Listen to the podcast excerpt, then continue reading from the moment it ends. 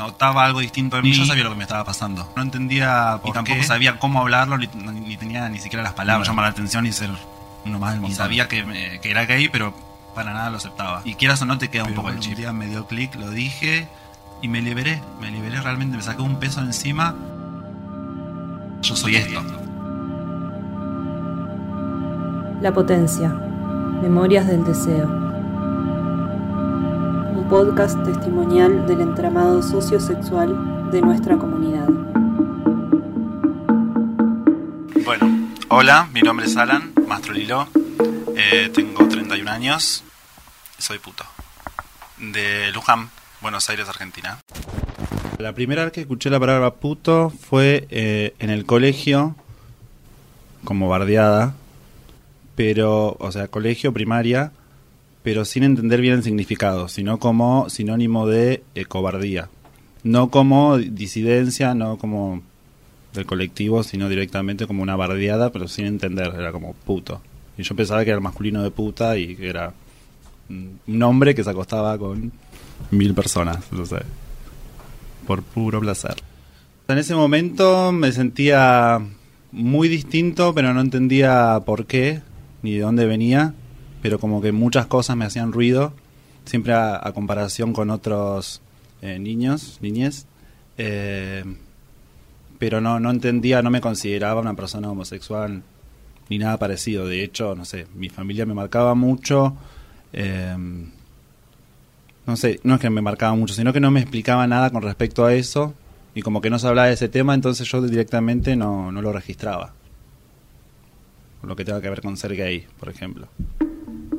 Tengo un hermano gemelo, heterosexual, así que sí, todo el tiempo yo comparándome con respecto a él y sus comportamientos, era como medio, sí, medio secuenciero para mí ese aspecto. Trataba también de imitarlo mucho, como para que sepan que somos iguales, que no había nada distinto. Viste que en esa edad como que no te querés diferenciar tanto, querés ser lo más parecido al otro.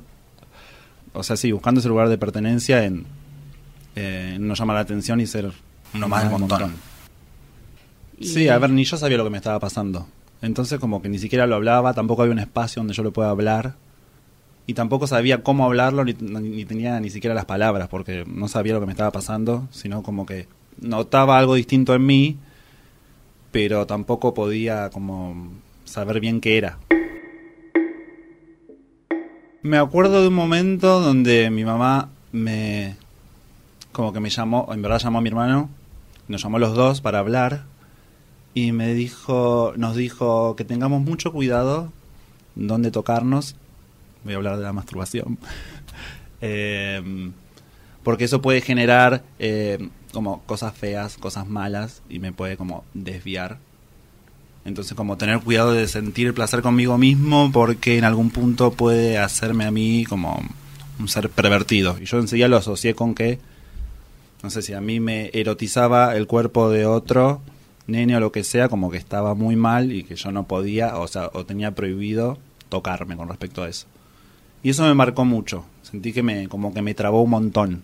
Hizo que que, a ver, que sea mucho más lento mi camino de, eh, de aceptarme, básicamente.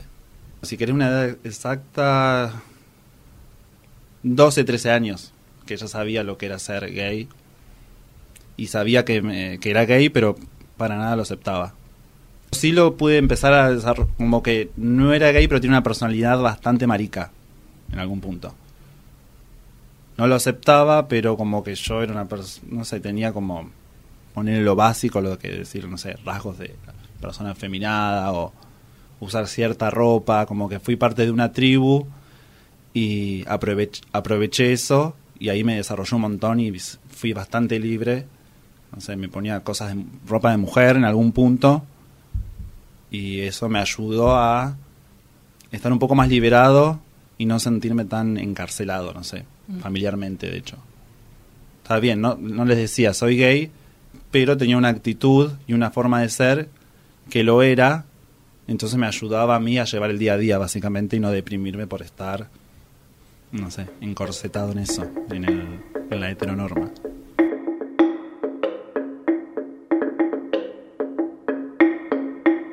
Terminando la preadolescencia, sí, 13, 14 años, como que conocí a un chico más grande que me llamaba mucho la atención, me empecé a juntar con él porque encima vivía en mi barrio y me empezó a pasar música y demás y él también se vestía de una forma particular.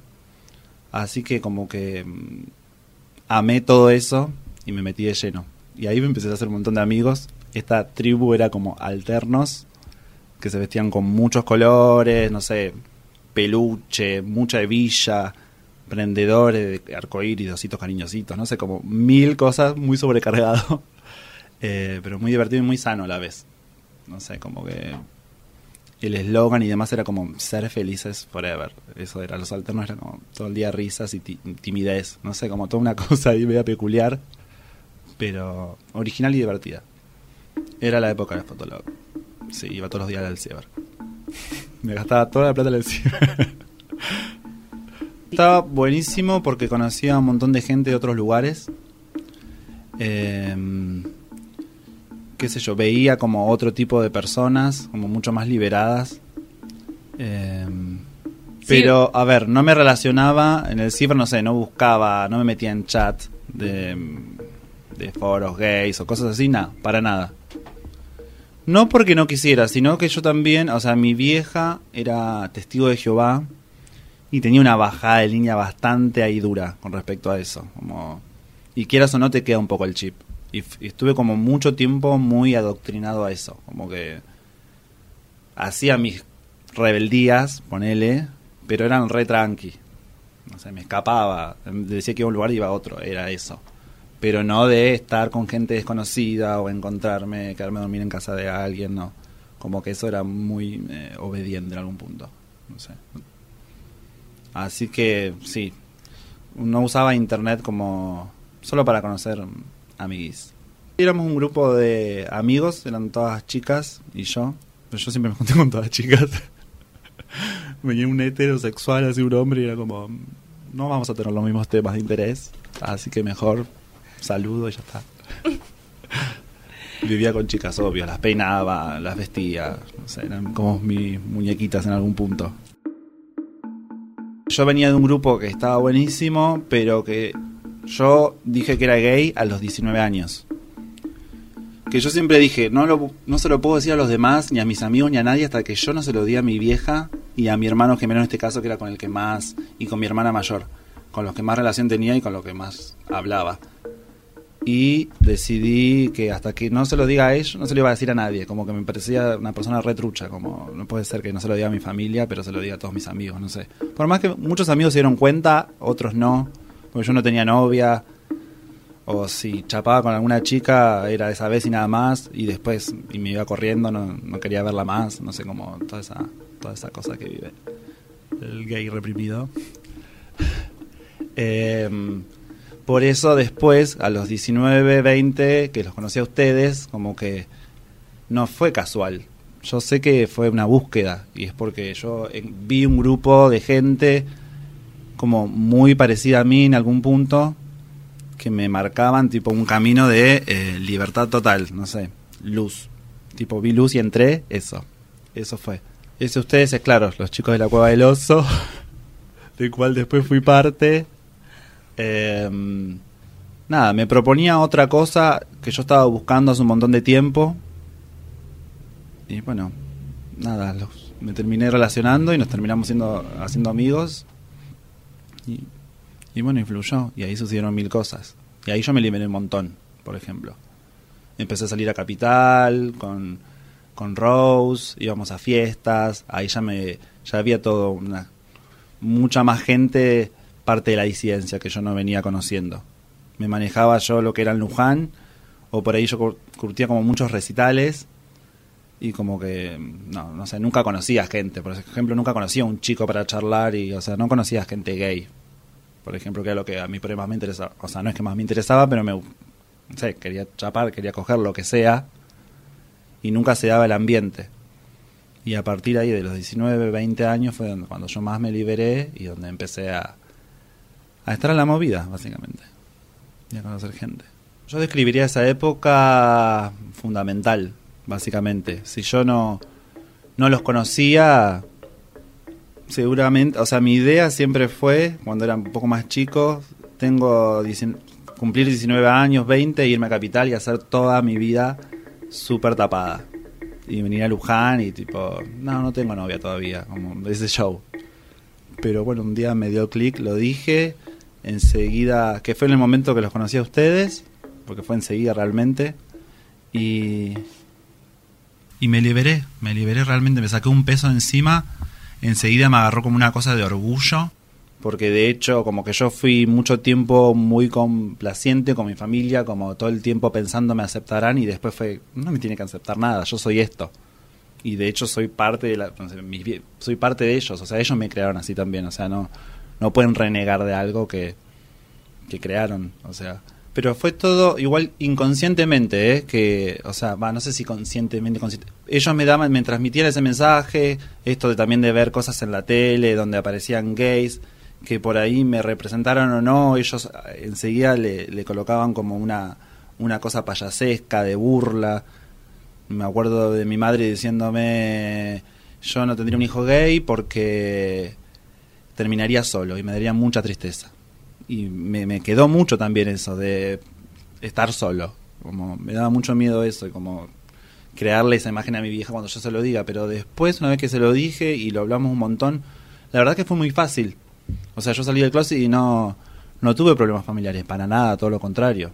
Me acuerdo mi hermano, eh, gemelo fue lo primero que me dijo, se enojó porque no había confiado en él. Como, ¿cómo puede ser que se lo, se lo diga a esa altura de la vida, como cómo no tuviste la confianza. Y, y mi vieja me terminó diciendo sí, yo lo sospechaba o lo, negaba, pero sí, pero después mi hermana yo ya lo sabía. Era como, bueno, puta madre, ¿por qué no me lo dijeron antes? Yo, yo estaba tipo, amor, la estoy pasando mal. Adolescente, ¿entendés lo que es ser adolescente? Pero bueno, pude pude romper con eso y me di cuenta que no era tan grave. En mi caso, ¿no? En mi caso no fue para nada grave. Todo lo contrario. Y después de eso me agarró unas ganas de ser marica listo, ya está, listo. Ahora crucé la meta, ahora diversión. Yo desde que me libero, entre comillas, me acepto, me empiezo a mover en un ambiente bien disidente. O sea, bien LGBTQI más, más, muchas letras. Eh, y conozco un montón de tipos de personas, un montón de tipos, que me ayudaron un montón. Eh, casi todas eran fiestas under, eh, había de todo, había fiestas donde eran por ahí sado, habían otras fiestas donde eran más alegres y bailabas pop, no sé, como muchas cosas que igual yo lo viví, no sé por qué, por más que no lo conociera de hace mucho tiempo, me sentía muy libre en ese lugar y me parecía algo muy natural. No, por ahí no me quedó tanto en los recuerdos y demás porque no es algo que me asombraba y demás. Yo entraba a ese lugar, me sentía aparte y ya. Como que no... Eh, siempre viví muy buenas experiencias. Eh, realmente conocí como muchos, o sea, muchos lugares eran muy diferentes entre sí. Te podía ir a una fiesta recheta de gays y te podía ir a kilómetro cero que estaba lleno de personas grandes, por ahí había menores, muchas trabas, que por ahí para ese momento mucha, no sé, si sos parte de, o si tenés cierto estatus y demás, era como, no, ¿cómo vas a ir ahí? Qué asco, no sé qué. Y yo para nada a mí me, me fascinaba. De hecho, me quería ser amigo todo el mundo, desesperado. Y me acuerdo de un amigo Rose, como, dale, vamos, dale, dale, Y yo tipo, pará, pará, no ves lo que está pasando, estaba hablando Lali y, y, tres viejos mirando así, re una, no sé, como, realmente yo disfruto mucho de eso. La verdad que yo con respecto al amor, pero ya sería irme de tema porque no, tiene que ver con esto, pero um, veo que le escapo al compromiso bastante y lo estoy trabajando en este momento de mi vida. Pero siempre fui como muy libre y muy independiente y me encanta. Entonces siempre viví todo desde ese lado, de ser libre, independiente. Entonces como el compromiso con un otro algo más íntimo, sexual, quiero decir, es como, bueno, vivir la aventura, verse y demás, pero no, no comprometerme a, entablar un vínculo. Siempre me costó muchísimo, la verdad. Siempre. No, es que sí, siempre me, va, sí, me manejé bajo esas normas. Recién ahora estoy como, no sé si la palabra sea trabajando eso, pero tengo otra visión con respecto, con respecto a los vínculos, al amor y demás. Como que Sí, sí, antes era como muy una mirada muy eh, heteronormada con respecto a los vínculos. O como viendo todo lo de que es realmente muy distinto una relación de dos hombres que una relación de un hombre y una mujer, o de una mujer y una mujer, o de una persona trans. Y o sea, todos los vínculos son distintos y no los podés. Eh, no me sale la palabra. Eh, como leer igual. Para nada. Y ese fue también, no sé si mi error, porque soy parte de esa cultura y creo que muchos vivimos eso, pero por ahí mm, me lo tomé muy a pecho. A mí me pasaba que realmente veía una vez a la persona, la pasaba bien, a la segunda digo, bueno, dale, la veo de vuelta, y ya a la tercera era como, no, basta, yo hoy quería estar mirando la tele, a ese a ese level. Era como muy, no sé, no sé por qué sentía que el otro... Eh, como que me demandaba un montón y me limitaba muchísimo. Yo siento que di mi vida a la amistad y no reniego de eso porque es un vínculo que me fascina, literalmente me, me encanta. Encontré una comodidad ahí, em, un modo de vida, literalmente para mí es un modo de vida. Me encanta conocer gente y me encanta realmente conocer gente del lado de una amistad, porque siento que la conoces como más sincera, más pura, como de un lado mucho más relajado que por ahí cuando estás conociendo a alguien con otra intención, que quieras o no se generan distintas posturas en un principio, después vas conociendo un poco al otro, pero por ahí en un principio es como todo más eh, predeterminado, por decirlo así. Pero que cosa que con la amistad a mí no me pasa para nada. Yo cuando conecto con una persona desde el lado de conocer y una posible amistad, me encanta. La puedo ver todos los días de mi vida. Y por ahí me pasa que conozco a alguien de otro lado más íntimo, bueno, más íntimo porque también la amistad es algo íntimo y enseguida como que como que huyo, me da paja, no sé. No es un vínculo que disfrute demasiado. No sé si es porque me bloqueé mucho, tuve mil cosas, o sea, no podría decírtelo a qué se debe. Tampoco te podría decir si está bien o si está mal. Me pasa, lo vivo y nada. A veces siento que me perjudica, a veces me angustia, otra vez me da orgullo, otra vez me alegra, o sea, paso por mil emociones. Pero elijo la amistad. En el 2017, 2018, no tengo la, fecha exacta, pero con una amiga, en verdad con varios amigos, en Club La Cueva del Oso, en su otro domicilio, em, decidimos armar, bueno, un espacio sobre todo donde, va, un espacio sobre todo, un lugar una propuesta totalmente distinta, que sea un club de, de amigues, de encuentro, donde no haya ningún tipo de, prejuicio ni ninguna norma al querer ingresar y demás. Eh, y junto con una amiga, en un principio, después lo hice con otro amigo, primero con Valen, después con Juano, eh, decidimos hacer la fiesta super gay, ya que, bueno, en Luján no había ningún tipo de, de propuesta para el colectivo. Era como ir a los lugares que iban todos y donde nosotros justamente no nos hallábamos. Así que decidimos hacer más esa fiesta. Le pusimos ese nombre porque queríamos que sea algo totalmente obvio. O sea, aparte además estábamos a tres cuadras de la basílica. Queríamos que sea un nombre. De hecho, en un principio habíamos hecho un cartel, lo habíamos puesto afuera, que diga super gay, hasta para la gente que vaya a entrar, que se sepa lo que iba a ver. Bien bandera, digamos, bien bandera super gay. Eh, así que le pusimos ese nombre, super gay, y la verdad que se generó algo muy bueno, porque empezaron a venir muchos jóvenes que no tenían un espacio donde sentirse más libres, donde realmente se puedan vestir como quieran, porque nadie los iba a parar en la puerta a decirle, con esto no entras. Todo lo contrario, era como, más friki eras, más te abrazábamos, básicamente. Eh, y se generó algo buenísimo. En un principio quizás no iba tanta gente, pero después eh, se llenaba. Se llenaba y no había persona porque también está Eh, dentro de este espacio está Feria Ghost, que es la feria de ropa vintage que tiene PAL. Y nada, y era siempre el ida de, de, que vaya gente a la feria y decir qué bueno estuvo esa fiesta, me encantó esa música, no lo he escuchado nunca en ningún lado, qué linda la gente que viene, o sea, se crearon muchos grupos de amistades. Yo, de hecho, conocí un montón de gente que no tenía ni idea que existía acá en Luján. Así que se generó un lugar de encuentro para mí muy importante para la ciudad que lo deberían tener todas. Eh, es necesario. Es necesario encontrar eh, grupos de identificación o de apoyo, eh, de pertenencia. A cierta edad es, es, muy importante de, por lo menos, generar esto de no sentirse solos y, y saber que, que, hay, que hay otros. Y eso para mí eh, estuvo buenísimo. Es una experiencia que la verdad la celebro un montón. Y, y nada, me encantaría que siga existiendo un espacio así. Eh, muy poca gente lo propone, o diría casi ninguna. Eh, y me da un poco de pena porque realmente generaba algo muy hermoso entre todos. Y, y se disfrutaba mucho.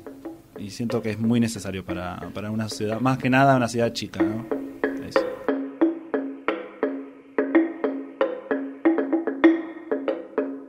No, lo que sí me, por ahí no te dijo y que me acuerdo y que me molesta mucho que me, y me sigue pasando, y me, desde chico, esto de ir por la calle y que pasan, no sé, tipo, dos en moto a los palos, me miran dos segundos y al toque me gritan puto. Pero es como esa cosa de no aguantarse como un segundo su propia incomodidad, no sé cómo decirte, porque realmente siento que tiene esa incomodidad y me lo transmiten ese rechazo. Pero digo, ¿cómo podés eh, ser así, hacer eso? Como que me acuerdo de eso de muy chico que me pasaba mucho, de que tenía una cierta onda y era como ir a la calle, me acuerdo gente grande, me acuerdo una señora mayor con una nenita, la mira a la nenita y le dice, mira este, parece una nena. Como pero de una forma así violenta y despectiva. Eso me ha pasado mucho. En el centro de Luján me ha pasado mucho, de que me critiquen o me barden. Solo por una solo por cómo estaba vestido. Porque después no los conocía para nada, ni, pero era como me, y entre también entre adolescentes, o sea, todo el tiempo. Eso me pasó en una época me pasó muchísimo. Me pasó muchísimo de de que todo el tiempo me decían puto, pero de una forma negativa, como queriéndome bardear, como insulto. Eso sí. Era en ese momento, me enojaba, la pasaba mal en ese instante, pero después pasaba media hora y yo ya me entretenía con otra cosa y ya me había olvidado lo que me habían gritado, como que no, no, no me quedaba tanto en la cabeza. Seguramente que inconscientemente algo me habrá quedado y... porque esto me pasaba de los 14 a los 20 y yo en ese momento no me aceptaba o no lo decía, así que seguramente hizo que también mi camino a la salida del closet haya sido mucho más, más lento eso seguro. Porque todo el tiempo era salir y sentirme rechazado desde afuera. Sin siquiera yo decirlo. Porque no es que yo me decía soy el más puto y entonces todos me decían puto y no sé qué. Ni siquiera yo lo decía como para yo dar ese, entre comillas, ese pase libre de que me puedes decir eso. Decirme maricón. Si yo me, yo ahora me, me autopercibo maricón y si me dicen maricón amo. ¿Entendés? Pero yo en ese momento no me autopercibía maricón y no quería que me digan maricón. Menos gente que yo no, no conociera y menos que utilizándolo como, como instrumento de, de violencia, de, de agravio.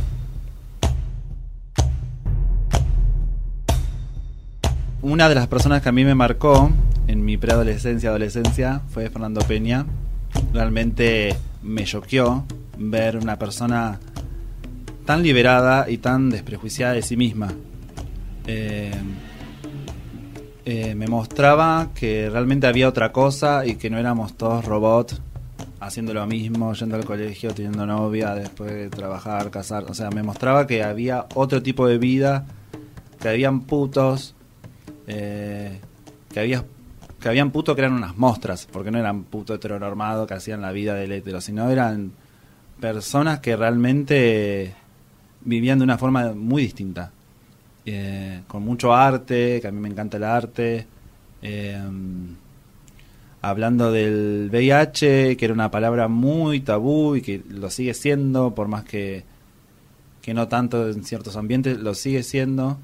Eh, y me encantaba eso, como sacarle el miedo a las cosas, ¿no? Como ver todo eso y, y saber que no estaba mal, porque de alguna forma en la cultura te mostraban que si mostrabas eso o si eras de tal forma, eras una persona perdida o, no sé, ultra adicto, ni idea, pero no... Eh, para mí no iba por ahí, a mí me mostraba otro mundo y otro tipo de, de ser en la vida. Y nos falta como colectivo escucharnos más, entendernos más, eh, ser menos juzgador del otro, no sé, unirnos más, porque la, sinceramente veo como, como mucha división también. Los putos con los putos, las tortas con las tortas, las trabas ahí. Es como para que se genere realmente, digo, para que sea mejor la lucha, quieras o no, nos tenemos que unir y enfocarnos un poco más. Siento que estamos un poco desenfocados en general todos, como que no... Por, o sea, por momentos re... Eh, nos encarrilamos todos hacia una causa, pero después eh, hay, hay mucha división.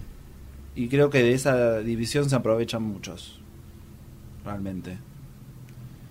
A veces también veo como mucha violencia dentro del colectivo, eh, mucha escala de poder, pero también, bueno, tiene que ver ya directamente con el, con el ser humano, ¿no? No, no, tiene que ver con, con ser torta, con ser gay y demás, sino como el ser humano en grupos, cómo funciona, y bueno, un poco es, funcionan así. Pero no, básicamente sí, yo siento que falta, o sea, puede sonar cliché y medio básico, pero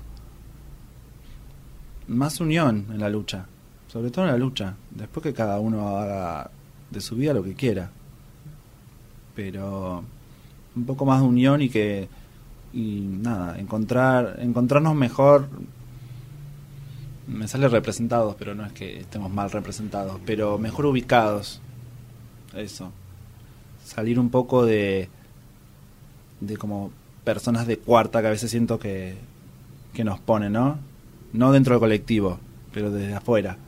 Como que todo el tiempo tenemos que estar exigiendo nuestros derechos, reconocimiento y demás, como si esa fuera una opción y no, no tenemos no tendríamos que exigir nada. Pero bueno, lamentablemente pasa y, y es así, pero no, no sé, un poco más, estar más orgullosos de lo que somos vivirlo con más felicidad, por más que a veces sea muy duro, eh, tener en claro eso.